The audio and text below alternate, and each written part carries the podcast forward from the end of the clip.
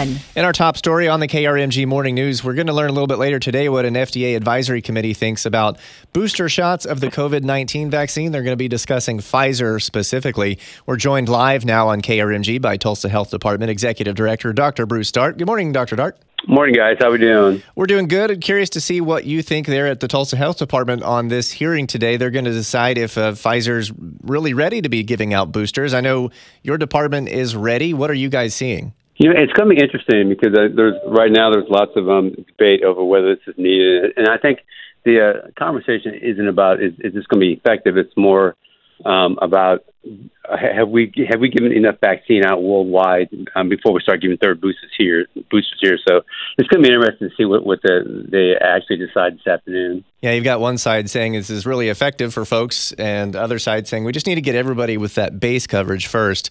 Now, on that note, we get a lot of comments here about breakthrough cases. Uh, we know that those happen. Mm-hmm. There's no one denying that they happen, but talk about the importance of getting the vaccine, even though you know breakthrough is possible. You know, and, and that's a really good question. And, and bottom line is that the data is pretty clear that for our breakthrough cases, very few of those cases have gotten seriously ill, and, and even even fewer have had to go to the hospital. And that's what's really important. And, and even less than those numbers have actually passed away. So getting vaccinated, you might still get a breakthrough case, but the, the outcome is so much better than those who are unvaccinated saw the results or the uh, data from your office yesterday that says people in Tulsa County now um, 18 up 63.2% vaccinated.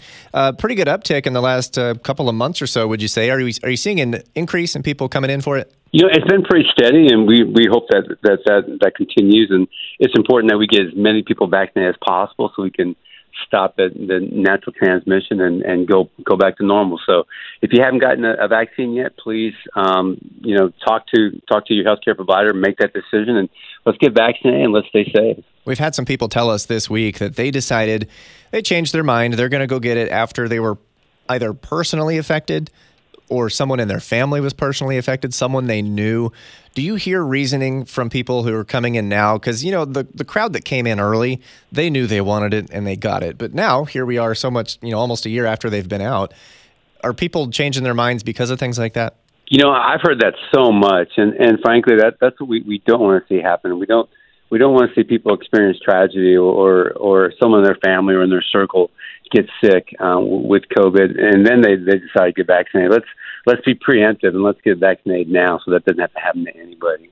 And we're still talking about the Delta variant, but we've been seeing some pretty good trends. We we get updates from the hospital systems and uh, you guys at the health department.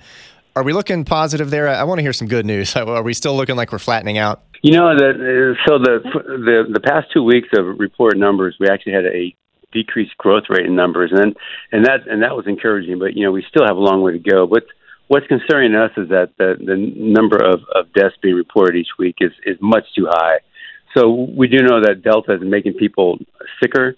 Their their severity of illness is, is much higher. So it's important that, that everyone do what, what they need to do to stay safe from exposure. Dr. Bruce Dart, Tulsa Health Department. Thank you. We'll talk to you next week. Thanks, guys. Stay safe.